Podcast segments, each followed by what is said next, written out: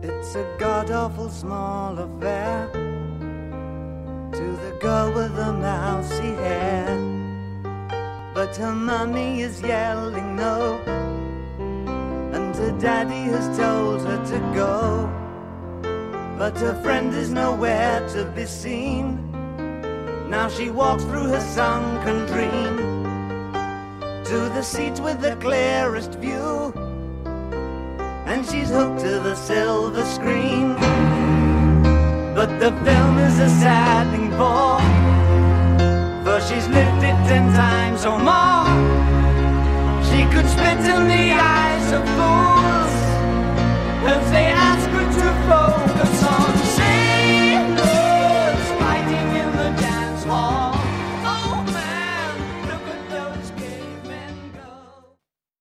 Bienvenidos de nuevo, gracias por estar escuchando este podcast. Eh, el día de hoy tengo nuevamente un invitado especial. Todos mis invitados son especiales, pero eh, el día de hoy y por la película de que vamos a hablar, agradezco mucho a mi amigo Rox que está aquí eh, con nosotros, porque vamos a hablar de la última película de Paul Thomas Anderson. Gracias, Rox. Bienvenido. Hola. Hola, no, gracias a ti. Muchas gracias por invitarme, con mucho gusto. Y, y si voy a zafarme, voy a aprovechar que, eh, eh, bueno, me da gusto porque tú la viste primero, la viste como, bueno, primero que todos los, de acá, los que yo conozco de México, porque tienes la, el, el privilegio de estar allá en, en su país de origen. Este, y bueno, yo supe que tú la amaste y yo tengo que decir, antes de que empecemos, eh, que yo tengo una relación complicada con Paul Thomas Anderson es una relación de amor complicada, porque es como desde la primera película que vi de él, déjame ver cuál fue la primera película, no, creo que fue Punch, Punch Drunk Love, sí, este, nunca ha sido amor a primera vista con sus películas, en mi muy personal experiencia. Entonces, conforme han Ok. pasado, ya esta es su novena película, conforme ha, ha sacado películas, eh, me, eh, eh, me, me fui dando cuenta que nunca, nunca me era posible apreciarlas desde la primera vez. Siempre tenía que verla dos veces o tres. Y no, no que me estuviera forzando a, a que me gustara a fuerza, sino de que, ok, la- la- siempre la primera vez era como que, "Mm, ok, no me afectó. Y siempre tuve una oportunidad de verla una segunda y siempre tuve suerte de captar otra cosa y a la tercera otra cosa. Entonces, eh, Paul Thomas Anderson eh, tiene, en mi experiencia personal, la costumbre de enamorarme de a poco. Em, y, y sí, debo... am, es interesante por eso hablar con alguien que la amó desde el principio, esta nueva, esta nueva película. Luego les digo qué impresión fue en mí, pero pues no sé, cuéntanos qué es lo que, qué es lo, te- lo que te gustó de, de esta película. Licorice Pizza, que ni siquiera hemos dicho el nombre, perdón. Sí, sí que yo también decía, pues, licorice, para mí era licorice pizza, pero bueno, ahora que te escuché dije, bueno, yo también lo estoy diciendo mal mucho tiempo. Sí, yo tuve que googlearlo porque no sé, creo que escuché a alguien en una entrevista, se me hace que fue Alana, Alana Haim que dijo licorice, Ujú. licorice. Y ya lo busqué porque es como el dulce, pero, pero sí.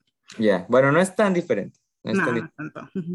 Este, yo sí, a mí me gustó mucho desde que la vi, desde la primera vez que la vi, pero sí tengo que decir que no soy un gran fan de Paul Thomas Anderson. También tengo que decir que no he visto todas sus películas, creo que es importante, pero eh, lo que le he visto sí me ha gustado, te digo, no soy como un super fan, tengo otros directores en los que pienso, si alguien me pregunta cuál es mi director favorito, pues pienso en una lista muy larga antes de pensar en él.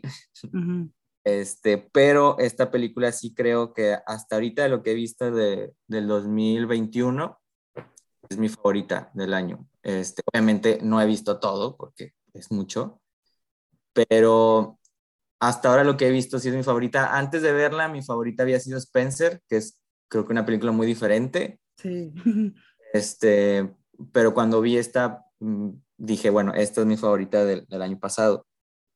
Y eh, no sé, yo sí, yo sí desde el principio, desde, yo tiene una manera muy peculiar de empezar, ¿no? Tiene como este plano secuencia al principio donde están los dos protagonistas. Empieza, o sea, arranca como directo al grano, ¿no? Sí. A lo que sí, se conocen, ya están, o sea, como que directo a los, a, los dos, al encuentro de los dos, ¿no? Sí, entonces desde el principio me enganchó, desde el principio me enganchó y como que entendí el, como el estilo y el mood que iba a tener la película y lo compré, pues, ¿no? Entonces uno ve más a gusto la película cuando ya entiende como de qué va. Sí, que, no tienes que estar como deduciendo todo. Ajá. Entonces, eh, me gustó mucho, me gusta mucho, eso sí, ese subgénero de como de coming of age. Lo disfruto mucho, soy alguien que añora mucho su, su infancia y su pubertad. Entonces, todas las películas que, que, tengan como tema central esto de, de pasar de la adolescencia, de la, de la, perdón, de la niñez a la adolescencia o en estos años, eh, es un tema que de entrada ya me gusta mucho. Sí, aparte tiene como algo de, ay, no sé si tenga un nombre así como de body, este, como, ay, creo que alguna vez escuché un término que es como, eh, aparte de Coming of Age, es, es, una película que vas como, no sé si sea correcto como decir un hanging out, hanging out, como que nada más está, tienes la experiencia de, personajes principales carismáticos, viviendo con ellos como las experiencias que conforme ellos las van conociendo. Necesito ver si hay un término para eso, pero es una mezcla entre, que es lo que es, era una vez en Hollywood, algo así, ¿no? Como que vas conociendo una, una época, una situación, una ciudad, conforme los, los, los protagonistas van pues experimentando diferentes cosas, yendo navegando. navegando por la ciudad y la situación. Sí. Que tengo que decir que Once Upon a Time no me fascinó. me encantó. Es, lo único que tiene en común con esta película es que están como en la misma época y es Hollywood y es como que una, sí. una carta de amor, como diría cualquiera, como a esa época. Y creo que tiene que, o sea, esta época, uh, según sé, Pablo Thomas Anderson es como que él ha vivido, no sé si toda su vida en el Valle de San Fernando, o de que sí, el Valle de San Fernando. Entonces sí se puede sentir como el, el pues sí, es el aprecio, no sé, como el querer. Le tiene, sí. sí. ajá. Que es lo mismo, me, recordó como a Greta Gerwig que me hizo, que me hizo como en, en, Lady, en Lady Bird, en Sacramento, como que te hace que esa, ese amor eh, ese apego que tiene por, por la tierra en que creció, eh, no, sé, no sé cómo lo hacen, hay que ser un gran cineasta para que te lo transmitan. Y por sí. Thomas Anderson en su propio estilo, pues lo hizo con, con esta película. Sí. Y eso que dices que no es tu director, yo también siento eso, o sea, si alguien me pide, piensa en tus directores favoritos, nunca pensaría en Paul Thomas Anderson al principio, pero sus películas me dejan huella. Digo, aunque he tenido que verlas a la tercera vez, siempre me han dejado algo. Creo que la única que no he visto es The Master, y porque ah. Creo que desde, desde que vi la sinopsis o, supe más o menos de qué trataran, no me llamó la atención el tema, entonces dije, la primera vez que la vea no me va a gustar o no me va, no me va a atrapar, entonces no, no tengo ganas como de darle tres oportunidades. Pero sí, es, uh, tiene, bueno, entre los fans del director y entre los que saben, o no sé, entre la crítica, pues tiene muy buenas. Eso estuvo en premiaciones también. Sí. Creo que es la única, la única que me falta, pero no estoy segura. Ah, la primera, la primera que yo vi fue Boogie Nights. Ah, Boogie Nights. Y no la vi, este, cuando salió, ni la vi de niño, ni la vi de adolescente. La acabo de ver hace, bueno, hace relativamente poco, ¿no? Hace unos años.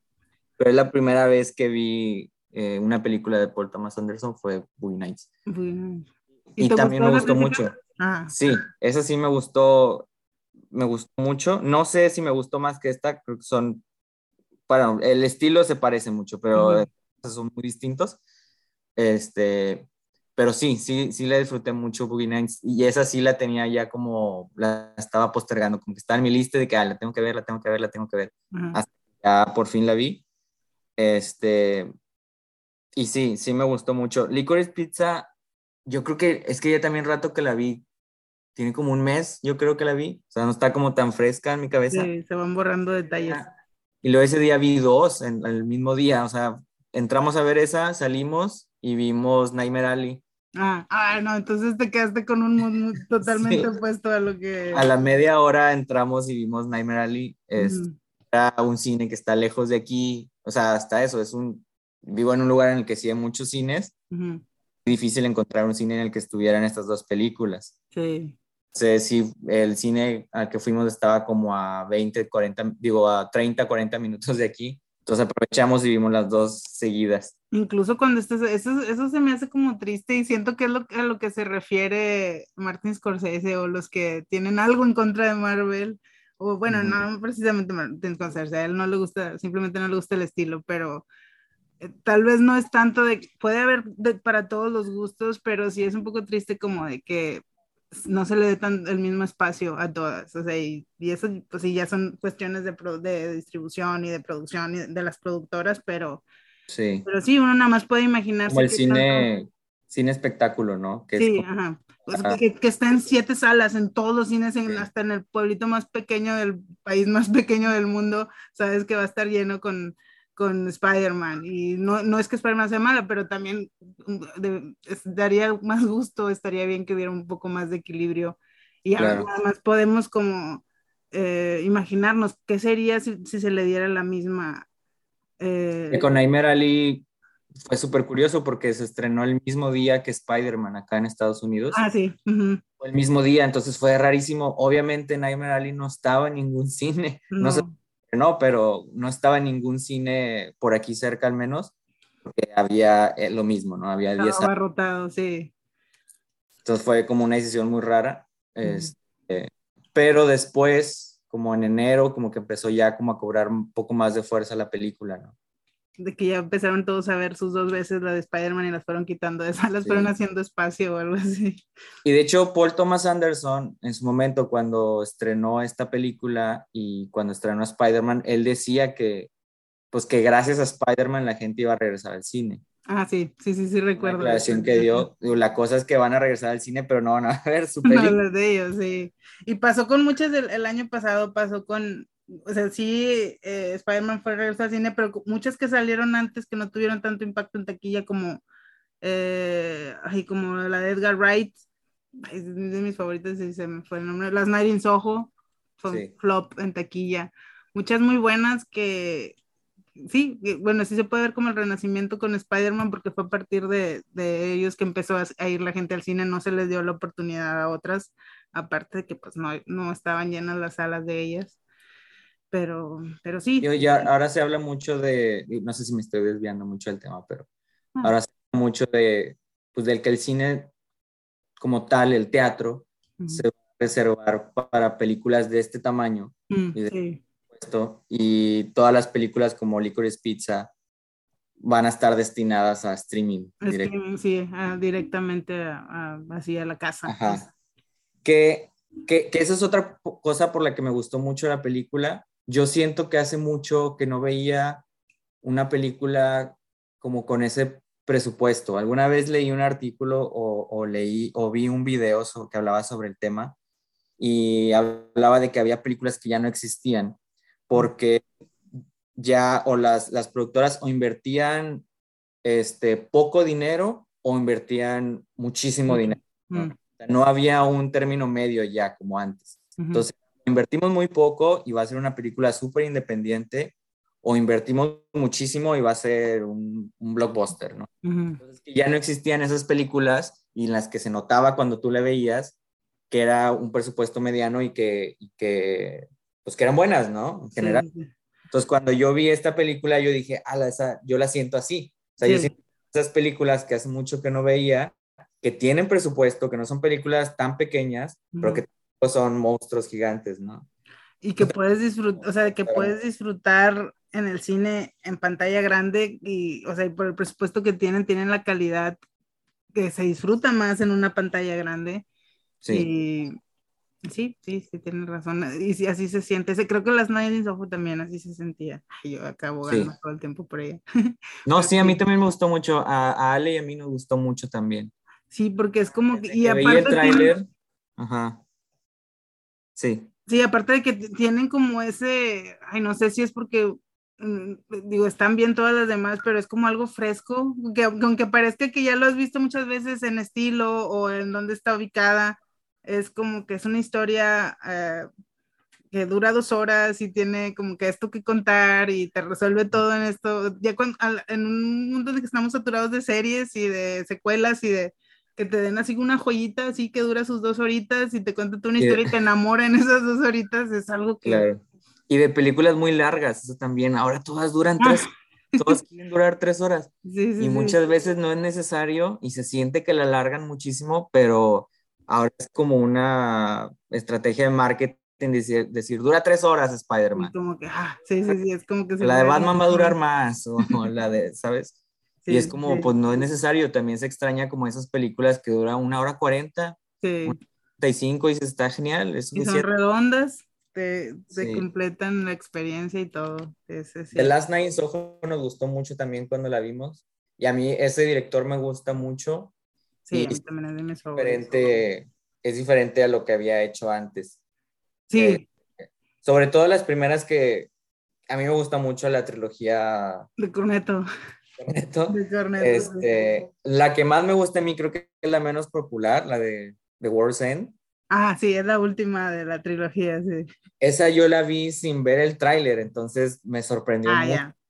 Porque después vi el tráiler y dije, ah, qué bueno que, que no lo vi antes. sí, sí, cuando llegas en cero y todo lo vas descubriendo ahí mismo. Sí, y me gustó mucho esa, fíjate. Pero bueno, e, es un director que me gusta mucho, Scott Pilgrim también me gusta mucho, mucho, mucho todo lo contrario, él siento que a veces cuando eh, las últimas películas que sí me han gustado mucho desde la primera vez me tengo que detener es, a ver, ¿te gusta mucho la película o nada más todo lo que haga él te va a gustar siempre? Estás como, pero, o sea, me pasa lo contrario de, Paul Thomas Anderson, es como de que oh, a primera vista siempre la amo, ya después le, le empiezo a encontrar defectos, pero pues no sé, no me importan, pero, pero sí es como, Creo que en, ese sentido son como poco parecidos, aunque sus estilos no sean, no sean iguales, obviamente, pero tienen como su sello y su manera de abordar los temas. Tienen, tienen muy sus gustos y se nota, se nota cuando hacen las películas. Y creo, bueno, creo que algo en común que pueden tener es, la musicalización que hacen de sus, o, a quien eligen para que musicalice sus películas, porque otra cosa de, de Licorice Pizza es de que el soundtrack está perfecto, está perfecto. David Bowie para empezar, desde que ves el trailer dices, ah. Sí. Ah, otra cosa que tiene es, y seguramente hay un nombre para ese subgénero, pero no lo conozco, es, este, es como estas películas que muchas veces pasa en películas que están basadas en libros, que es como una línea de tiempo muy larga, mm. en la que entran personajes y luego como que se cierran historias y luego entra otro personaje y se cierra otra historia. Como en capítulos, en la misma. Ajá, claro, como si fueran capítulos de libros, ¿no? Sí.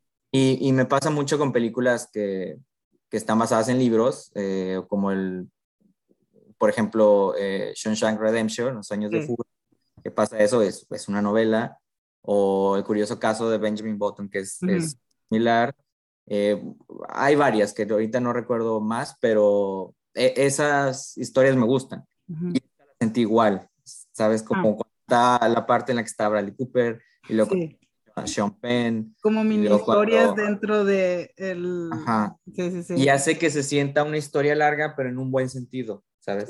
Como que me puedo recargar y descansar como para ver la, la historia completa que me van a contar. Sí, y como todo, todo es, son experiencias que van viviendo, que van conociendo los protagonistas, es como que tú vas en el viaje con ellos, o sea, de que puedes cerrarse como esa historia y te deja queriendo, ah, ¿qué más? ¿A quién más van a conocer? ¿Qué más van a experimentar?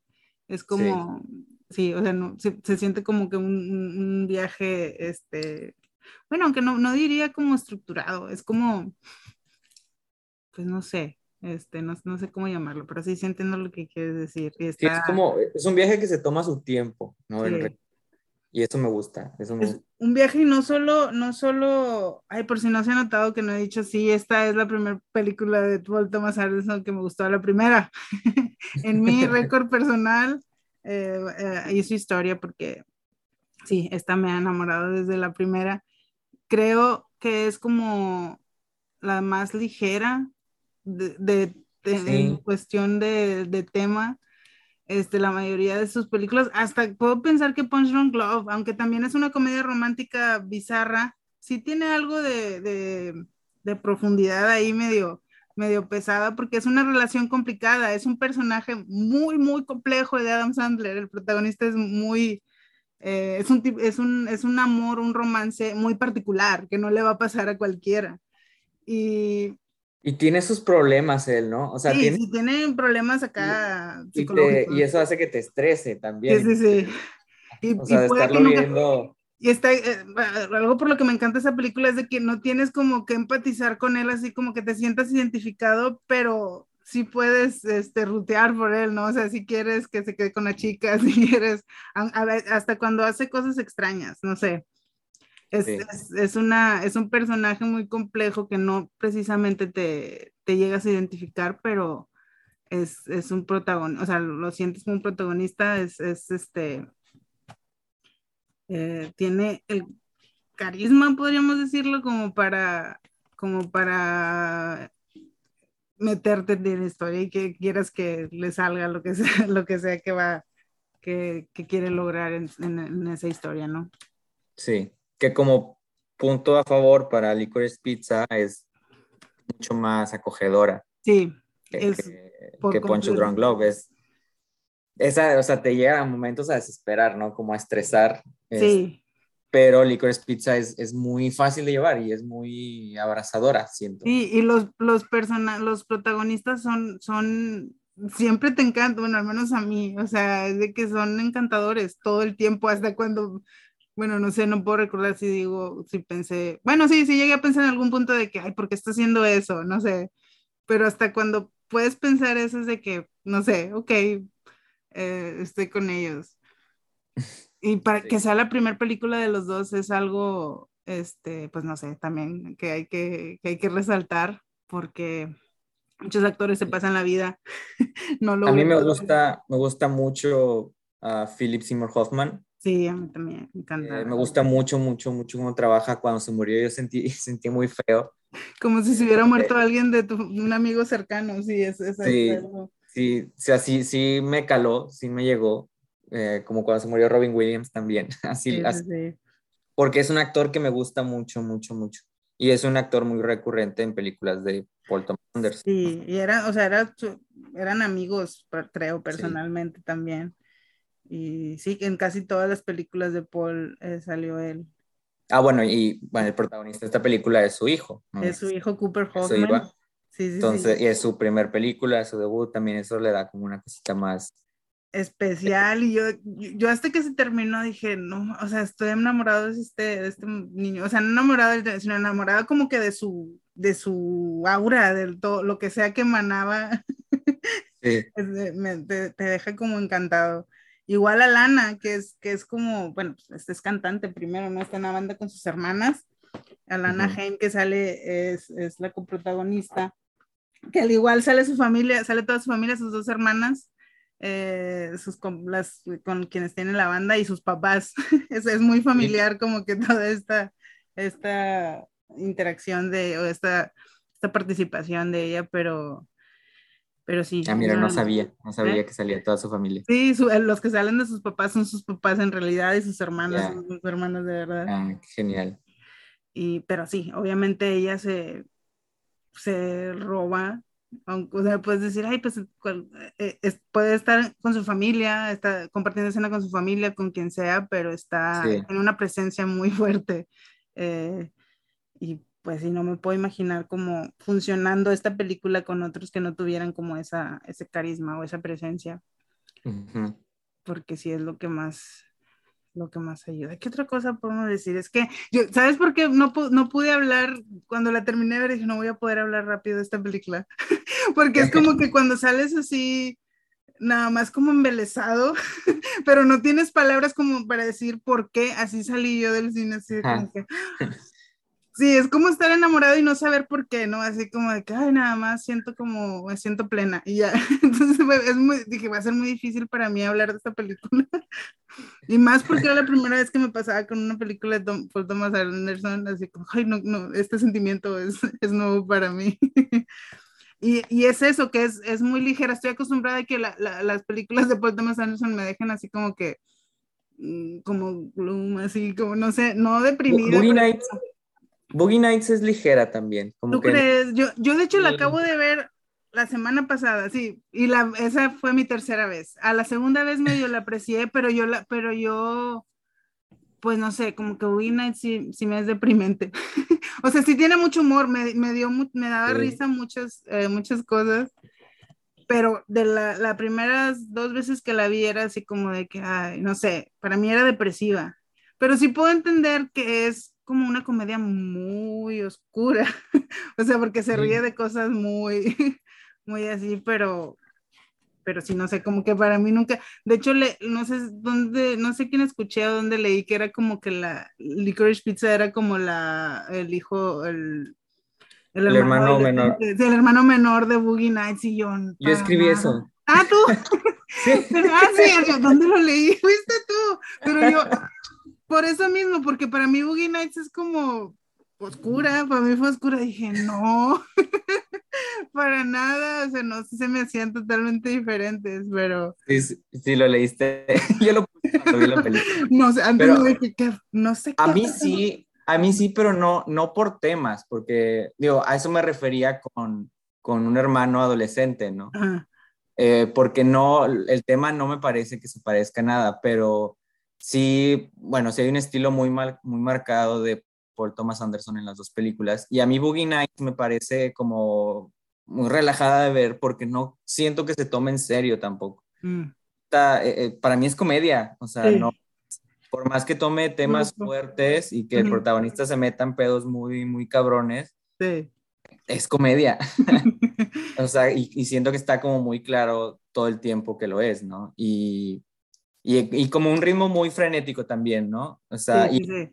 y, cuenta como esta historia, este timeline largo que te digo que me gusta, como en las películas. Uh -huh. Y cuando, después de ver la película fue lo primero que pensé, dije, me recuerda mucho a Boogie Nights, pero como en una clasificación más general, ¿no? O sea, es, es, humor, es comedia, pero ahora sí como que más así, sí, sí, sí, ya, ya. Más ya, románticos, más para toda la familia, ¿no? Más... No dijeron. Sí, no, que no te sientas culpable, o sea, que te ríes de cosas, así, no, bueno, no, no recuerdo una, una escena donde me sienta culpable. Ah, bueno, sí me dio un poco de risa y hasta la tercera vez cuando, cuando lo del el personaje este que era como el fotógrafo o algo así, que todos estaban con su esposa y después se, se dispara.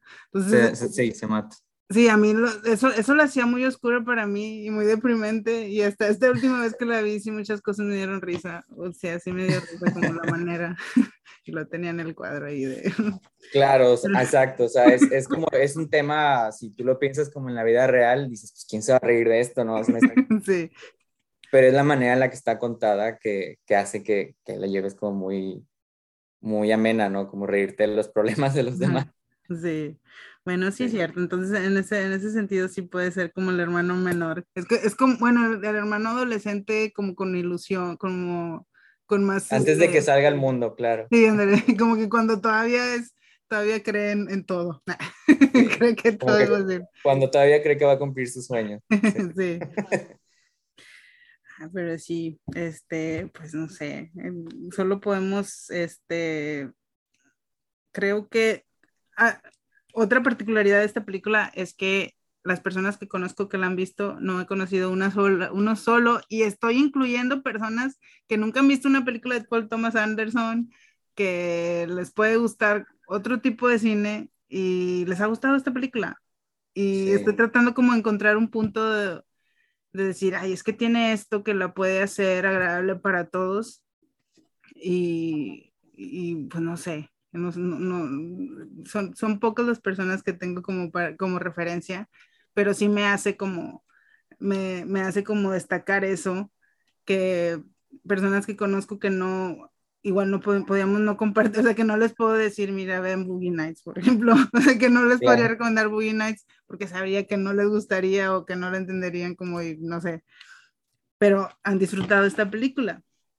Porque es que es un, tema, es un tema universal, ¿no? O sea, es una, es una, película de, de amor entre dos chavitos y, y un poquito más realista también, ¿no? O sea, no es no hay tanto como en lo, en lo cursi o lo, o lo, cliché de una relación o una película romántica.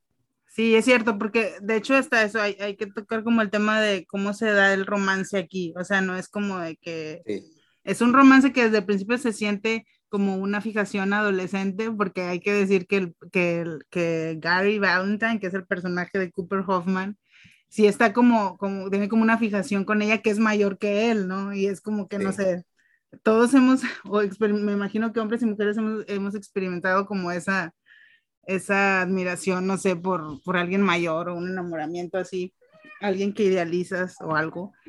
Eh, entonces con eso cualquiera se puede, se puede como identificar, ¿no? Sí. Y lo que me encanta también es que hace como esta diferencia. las partes cómicas para mí mm, era, eran como eh, porque, o sea, vas, el camino de ir no solo es del, del más chico, que es, es, es, Gary Valentine, sino es Alana también, que aunque le lleva, es mayor que él, pues que, también está creciendo. Claro, y es que es más grande que él, pero sigue siendo una chavita. Sí, exacto, y tienen como, este, se va a ir súper cursi, pero es como que son iguales de espíritu o algo así, aunque sean, sí, aunque sus mundos sean diferentes. Sí. Entonces, por eso las experiencias que tienen que tienen juntos, o sea, como que los hace crecer en el mismo grado. Y, y, lo que más me daba risa a mí es que cuando mostraban como el lado, más bien las experiencias de ella en el mundo adulto, cuando ella intentaba como que, no, hombre, yo soy más grande, no tengo que estar haciendo nada con este niño de 15 años. Entonces, sí. ahí donde salen superactores como Sean Penn y Tom Waits, Tom Waits sale también ahí. Sí, sí. Y las cosas, o sea, los ves ahí y realmente me, me, me gustó cómo eran eran como, como que tampoco te los podías tomar en serio, o sea, a cualquier edad, o sea, ¿qué importa la edad? Es como que te dejas esa sensación, ¿qué importa la edad? A cualquier edad puedes hacer estupideces, o sea, y, eres poser y haces así, o sea, como que no borra esta línea o ese, ese prejuicio que podría haber entre la diferencia de edad que hay entre sus protagonistas, entonces te da como más sentido al a que vaya creciendo como este afecto entre ellos, ¿no? Si borras como las barreras que uno mismo o la sociedad se pone por, eh, por estos, no sé, prejuicios o, lo que sea. Sí, y el estereotipo que tiene, sobre todo películas gringas, en, cuando se trata de una historia de amor, en, la apariencia física, ¿no? De, de sí. la eso también pues algo muy muy diferente, o sea, están más allegados a lo que es la realidad. Sí, exacto, parece, sí podría ser la chica de al lado, el chico del el vecino, el, sí, o sea, no son supermodelos, no, no Sí, sí, no son nada de eso, ¿no? Eso también hace que se acerque un poco más, eso también hace que, que te sientas identificado porque estás viendo dos personas normales. ¿no? Sí, que podría, sí, que podría ser alguien que tú conoces o tú, entonces. Sí. Sí, es cierto, eso ayuda, eso ayuda mucho. Eso también me gustó mucho de la película. Sí. Aparte y, del soundtrack, ese, ese, ese, es un tema, bueno, no sé, es como que cada, cada canción que ponían quedaba a la perfección. Y aparte, hay que es una comedia, aquí no nos importan los spoilers, así que voy a, voy a decir algo.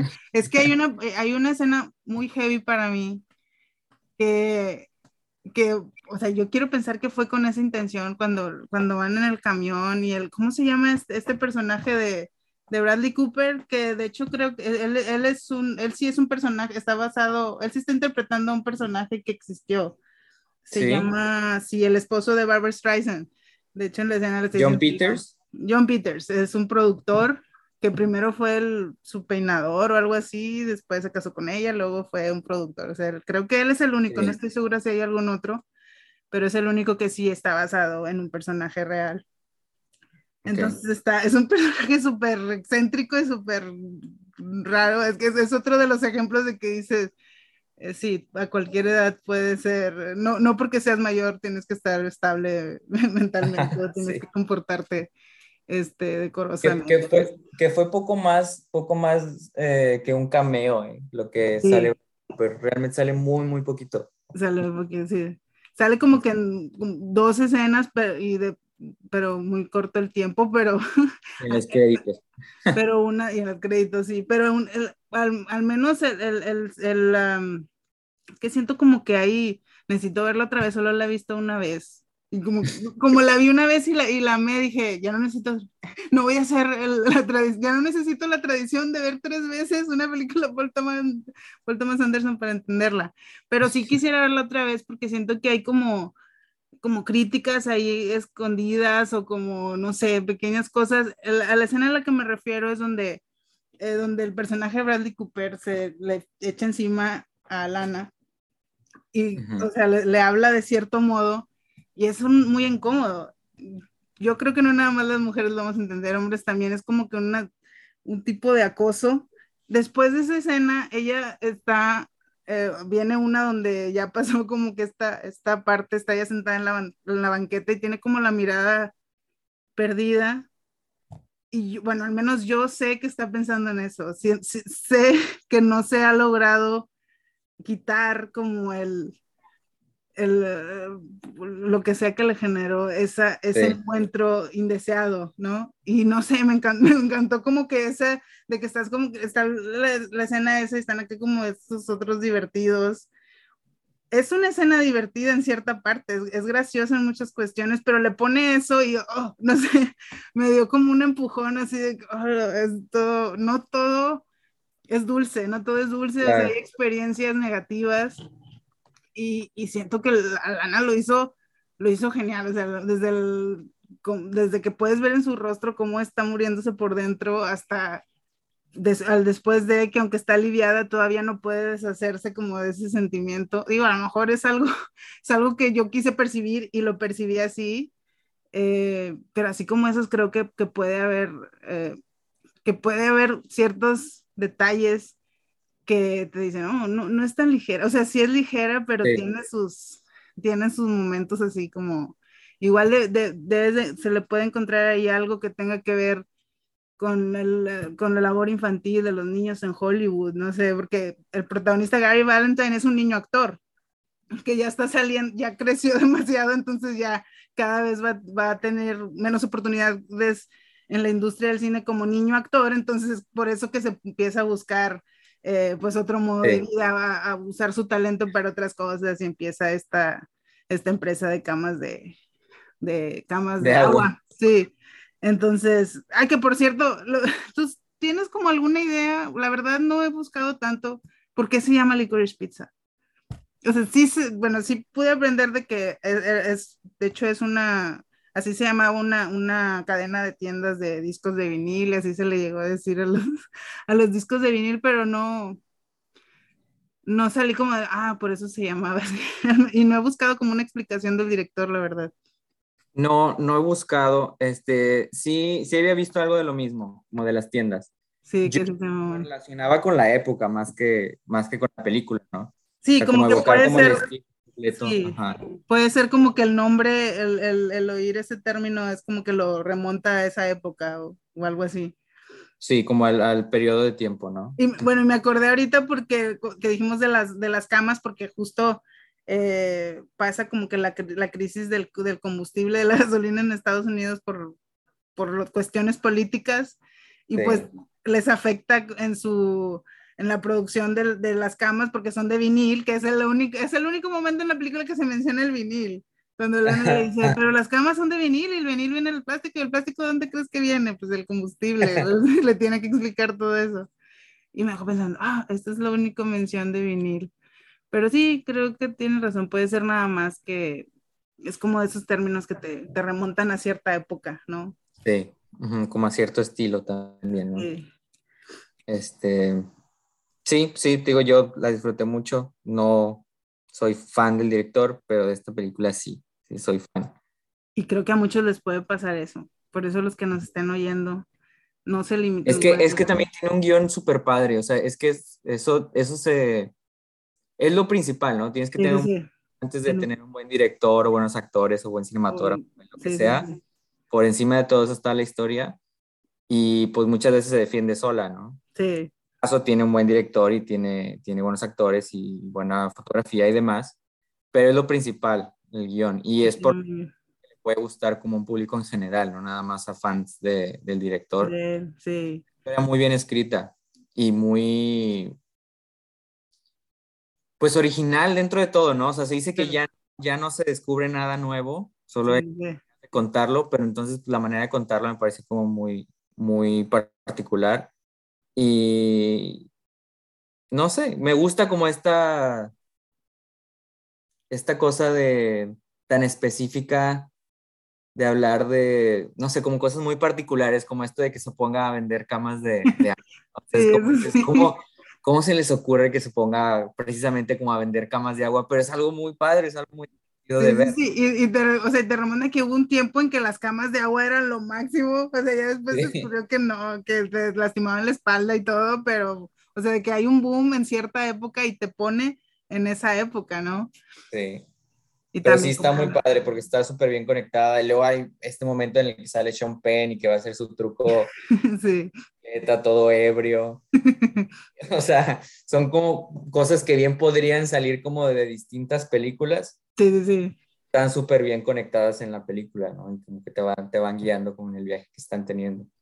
Entonces, sí, sí, sí. el guion está padrísima. Yo creo que, yo no sé, los premios también obedecen a muchas otras cosas. Sí, Este, pero es genial, es genial. Para mí es mi favorita del, del año pasado, en muchos sentidos. yo creo que tengo que ponerla yo también entre mis favoritas. Yo tengo como costumbre como ver el hacer mi lista de favoritas como según como las vea y aunque es del 2021 creo que pues va, va a entrar en mi lista de las vistas en el 2022 definitivamente.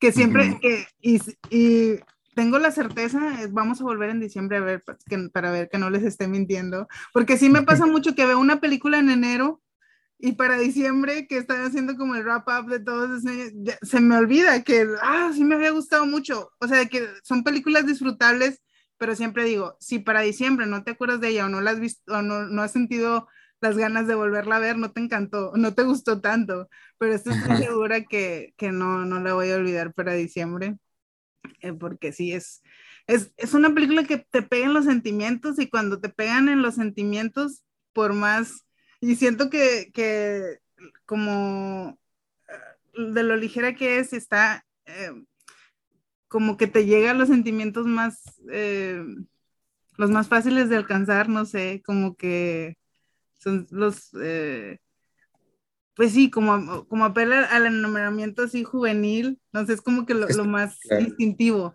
no sé, lo más Ujú. instintivo, lo, lo, lo natural, no sé, entonces. Cuando te llega como a sentimientos así, es, es más fácil de recordarlas y de, y de que se queden contigo mucho tiempo. Esta película, definitivamente. Digo orgullosamente que fue la primera. Bueno, no sé si decirlo orgullosamente, tal vez estaría más orgullosa de que hubiera sido otra más compleja como de Masters, que no, a la primera, a la primera la entendí. No, es que, es que sabes que se, se, y estaba platicando el otro día con unos amigos de eso, se subestima mucho el tema de, Sí, ¿verdad? De- yo lo estoy el tema, el, el término, el término cursi se, se, se entiende popularmente como algo malo. Sí, sí, sí, como fácil. Cierto, Ah, ajá, y no es cierto, o sea, la gente en general o los críticos o quien tú quieras, que eh, cree que, que tiene que ser una historia súper densa y oscura, que sufran mucho y que lloren y que se desgarren para hacer una buena película, una buena historia. Sí. Y siempre, o sea, claro que sí hay buenas películas en ese sentido, pero una película de amor también eh, tiene sus méritos, ¿no? Sí, el amor también puede ser dulce, o sea, puede Claro, ser dulce claro. y ilusión, no, no tiene que ser sufrido para sentirse. No, y puede ser cursi y está bien. que debería ser algo que, claro que sí hay muchas comedias románticas y muchas que pues no, no se sostienen, pero porque son malas películas, no por el tema, ¿no? Sí, no, no están bien escritas, no están, nada tienen bien, no, no, no sea central lo cursi. Sí. Entonces creo que se menosprecia como mucho a, a ese género y Para empezar, a las comedias románticas se les menos, menosprecia, ¿ah? o sea, que, Sí. que sea una comedia romántica ya, que esté clasificada y es así como que, ay. Y, Claro. Pero esta es una, esta es una comedia romántica a nivel acá, es un nivel... Sí, es que no está, no está hecha con el molde que se hacen muchas. Sí, no. Y Ujú. te, te puede encantar en, en varios sentidos, a los que hasta eso muchas veces tienes que hacer como excepciones de que, ay, me encanta esta película, aunque no me guste esto de ella, ¿no? Y aquí todo tiene, Eh, se ve las, ca- cada, cada escena se ve bien, o sea, está bien fotografiada, la música, el ambiente, la caracterización, los actores, todo, todo Sí. está top, top notch. Sí, el diseño de producción. Y luego, te digo, o sea, es algo que a mí me, me evoca mucho como a mi, mi niñez también, mi adolescencia. Yo soy de los noventas, o sea, está muy está lejos de los loco, 70. sí.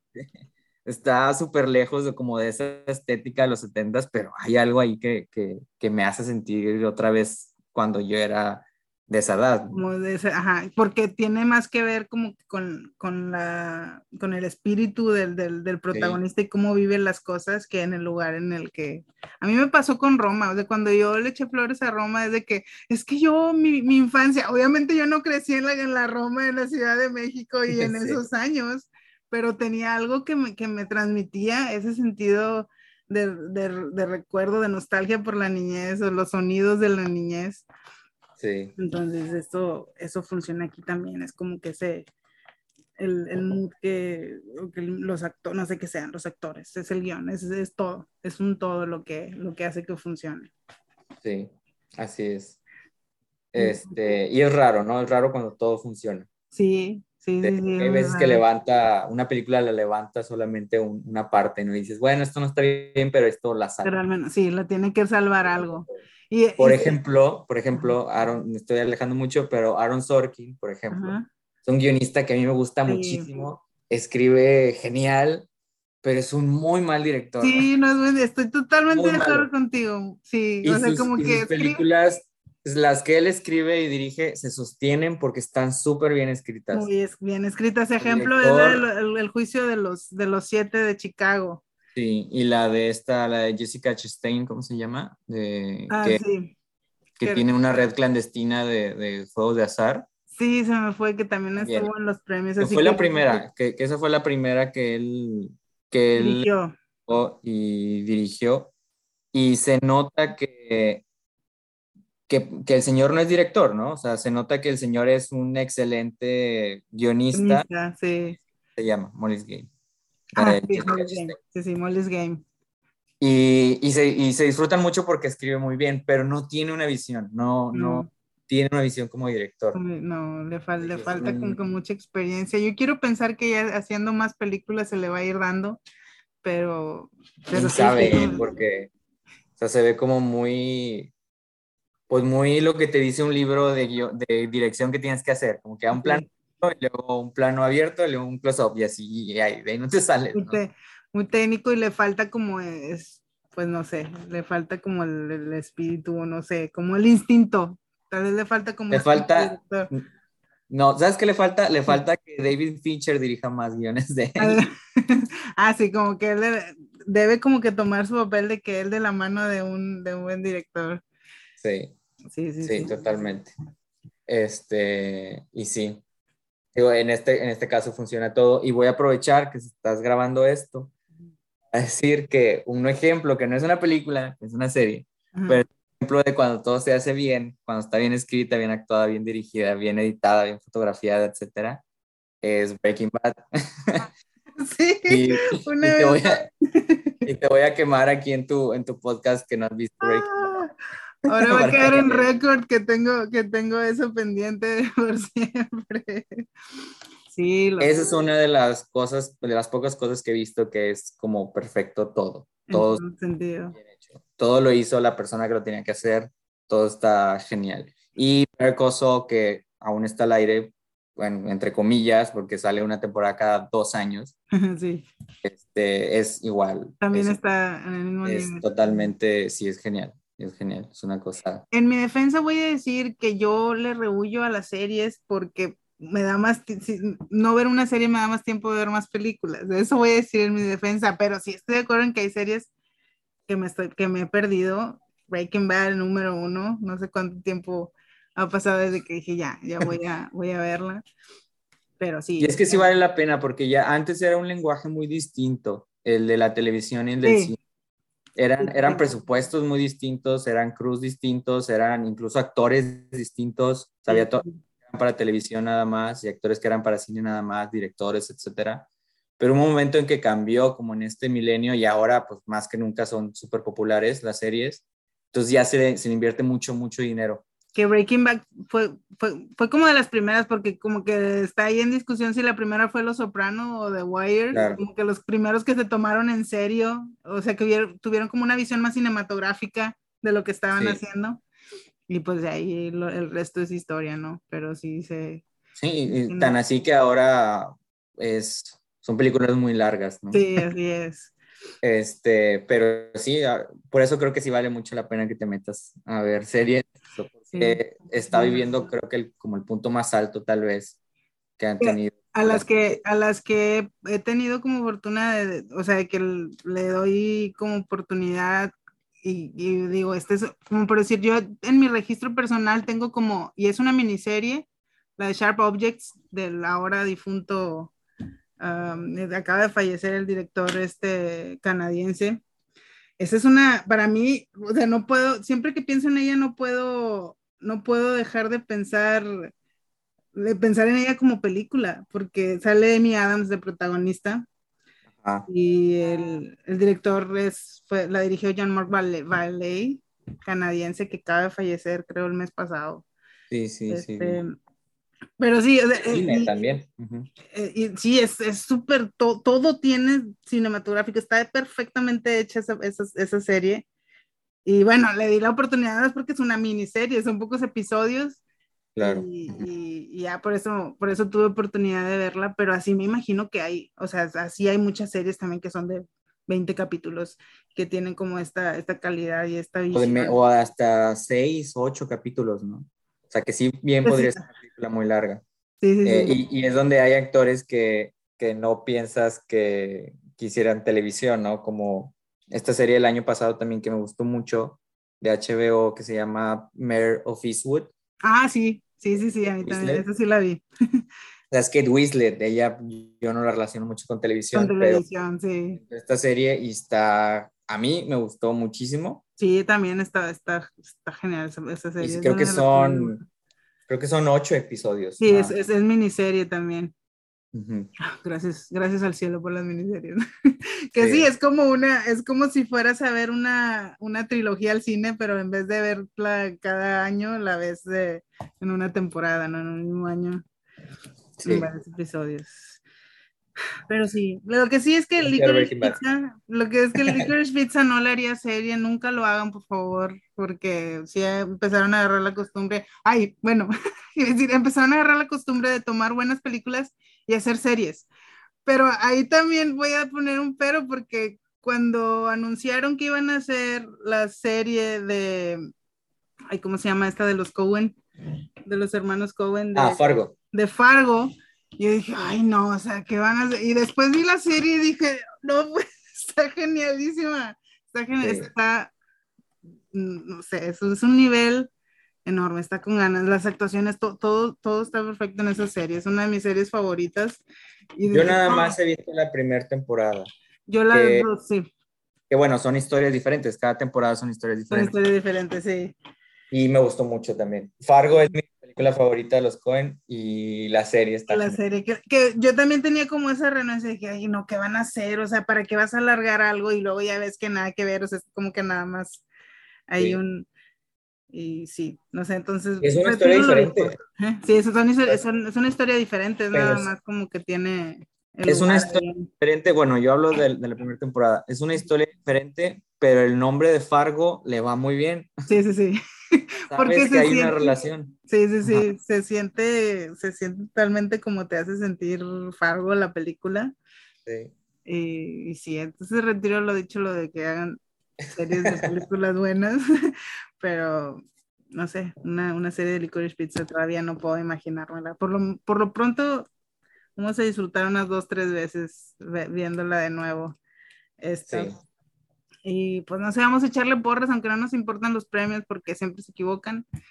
O, o más bien, no es que se equivoquen, es una cosa que no, no se entiende, ¿va? ¿Cómo vas a elegir qué es mejor, una pera, una manzana? O son, son cosas diferentes que no deberían compararse. Que- y, y- sí, o sea, y que ya obedece a muchas cosas, ¿no? No nada más a Sí. la calidad, que también es lo que tú dices, cómo comparas dos obras de arte, Sí, pero también obedece mucho a, pues, dinero, gente poderosa. sí, inversiones, así como que influencias y todo eso.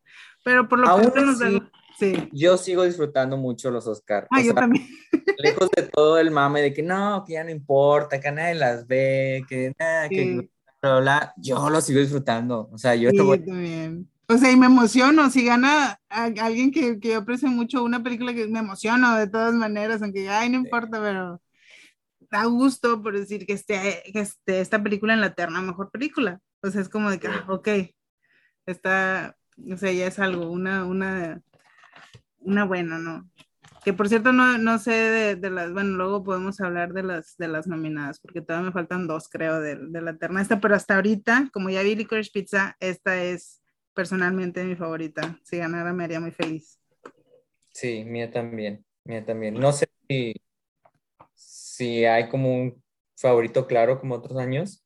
Creo que no. No, bueno, como que he leído en varias partes Drive My Car. De hecho, alguien llegó a decir que era como, que era como, Parasite. que era como Parasite de este año, pero no, no creo que sea tan, que tenga tanto.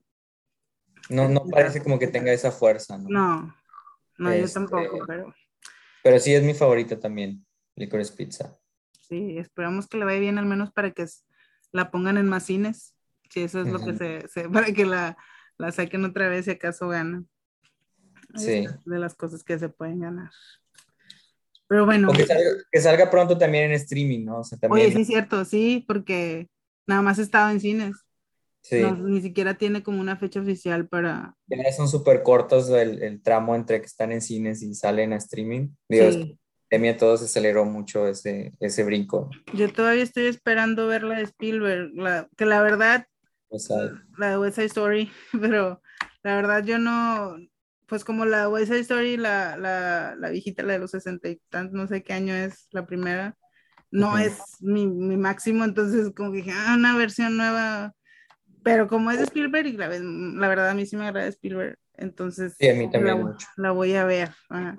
Pero no la alcancé en el cine y es hora que no sale en un streaming que la pueda ver, así de exactamente. Y pues no sé, hay- o sea, también hay como que... de hecho, no te digo que, que Nightmare Alley, pues la tuvimos que ver ese día porque no estaba en ningún cine y ya tenía un- mes un mes. estrenado. que se debe haber Entonces, estrenado. Poco, a los cuantos días eh, se estrenó en HBO Max. Entonces fue como, ah, bueno. Pero, Pero- no, no, no sé qué, es- qué lógica siga o, o cu- cuánto, no sé, si hay como un tiempo de... No, porque hay algunos que se han estrenado en cine y al mismo tiempo en streaming. Sí, Entonces, Sí. Bueno, hubo un trato ahí de Warner con HBO cuando empezó la pandemia, empezó el año pasado. el año pasado, no, el pasado, en el 2020, Mm, ¿no? no, cuando empezó el año pasado, eh, se anunciaron Ah, sí. Películas que se iban a estrenar en cines y simultáneamente, bueno, en Estados Unidos, ujú. eh, en HBO Max. Creo que en, en- en México pasó un mes, algo así, después de que se Ujú. estrenó. Este, y estuvo padre porque, porque sí había muchas que decías, ah, pues sí la quiero ver en el cine, y otras que decías, bueno, pues me la aviento en la casa, no Lo pasa nada. Sí, podías decidir. Sí, Ajá. Y, y por eso HBO Max sí, creo que fue lo que más vimos el año pasado. Porque eh, tenía muchos estrenos que estaban en el cine. de streaming. Sí, aparte tiene muy buen catálogo, aparte es HBO, ya Sí, tiene producciones de, de televisión y de, de series. sí. televisión que se hacían desde antes y que las, pues, las metieron al catálogo, está muy padre. Sí, Sí. sí, sí, eso es de los que vale la pena. Ujú. Pero bueno, volviendo a Licorice Pizza, que es lo que nos tiene aquí, pues no hay, no hay otro veredicto. No sé si se le diga veredicto, pero solo queremos que a quien le llegue este mensaje este, sepa que eh, va a valer la pena si le dan, si, si le dan chance de verla en streaming cuando llegue o en el cine. Si la encuentran en el cine, por favor vayan, porque eso, eso ayuda mucho a que la, Sí, este, no sé, son películas que merecen, que merecen, este, que se les dé ese- esa, esa distribución, no sé, ese, en, en pantalla grande. No sé, no, la verdad no, no, no he pensado si esta me sería igual. No, yo creo que la disfruté porque la vi en pantalla grande. Porque hay películas Sí. que dices, ¿sabes qué? Si no, si es- no lo hubiera visto en pantalla grande, se me haría lo mismo, pero no sé, no creo. Siento que, siento que esta es de esas que, que vale la pena verla en pantalla grande. Y, y pues gracias, Rox, por compartir este. Antes, este- an- antes de terminar, quiero aprovechar que estamos hablando película para recomendar una. Ajá, sí, que creo que no es muy, no, creo que no es muy popular. Ajá, Eh, salió en el 2018 y comparte un poquito ahí el tema, ¿no? De, de crecer, como de entrar al mundo adulto, que se llama Eighth Grade Ah, sí, o octavo grado, sería la sí, traducción. No sé cómo le pusieron en, no sé si en México le pusieron sueños de un adolescente. ya se le cambiaron bien extremo. No, creo que de hecho está en Netflix, está en Netflix, así que no tienen ¿Ah, sí? excusa. Acá en México ya está en Netflix, entonces no tienen excusa para no verla. Tienes.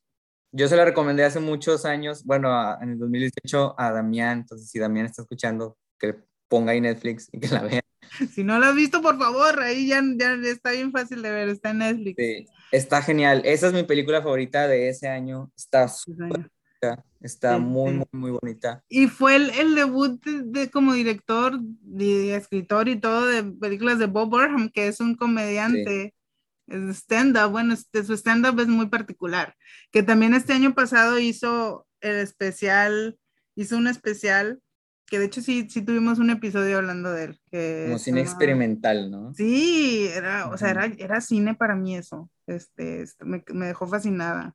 ¿Cómo se llamaba? Insight, creo. No. Inside, sí, en, Sí. Su, de- en su casa. en su casa, sí, nada más en su cuartito ahí hizo todo. Y sí, es el, su debut fue grade o octavo grado. Creo que sí se le pusieron, creo que sí vi en Netflix se decía octavo grado. Eh, Ya. Y sí, es que desde la protagonista que es, o sea, es una niña de esa edad, no Sí. te, te da, te- porque es, es, es una de las películas más genuinas también que he visto que hablan como de, cierta, de cierto episodio en la vida que no glamoriza cosas ni te, ni te vende una idea del, no, es, es, es totalmente real lo que es tener 13 años, ¿no? Sí, sí, totalmente. Y bueno, 13 años en ahora.